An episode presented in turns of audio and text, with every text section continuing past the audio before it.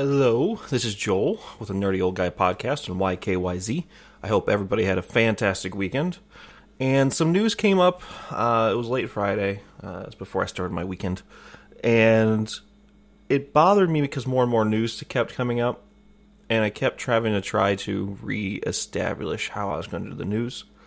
And so I'm just going to kind of, over the next few episodes, just talk about what the news was and then give my opinion on it, which is pretty much going to be all clickbait again. So Xbox One has come out, and the articles are reading Xbox not to, uh, is not going to launch with exclusive games, which is a big deal. Really, really big deal. Um, it also sounds like a terrible idea when you break it down at first. And then I started to read into it more and they will have Xbox exclusive games.